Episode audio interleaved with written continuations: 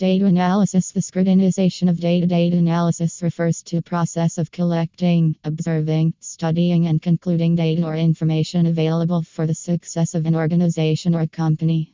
Data analysis is used under various business, science, and social science domains. In today's world, data analysis plays a major role in making scientific decisions and therefore leads to the effective operation of the business.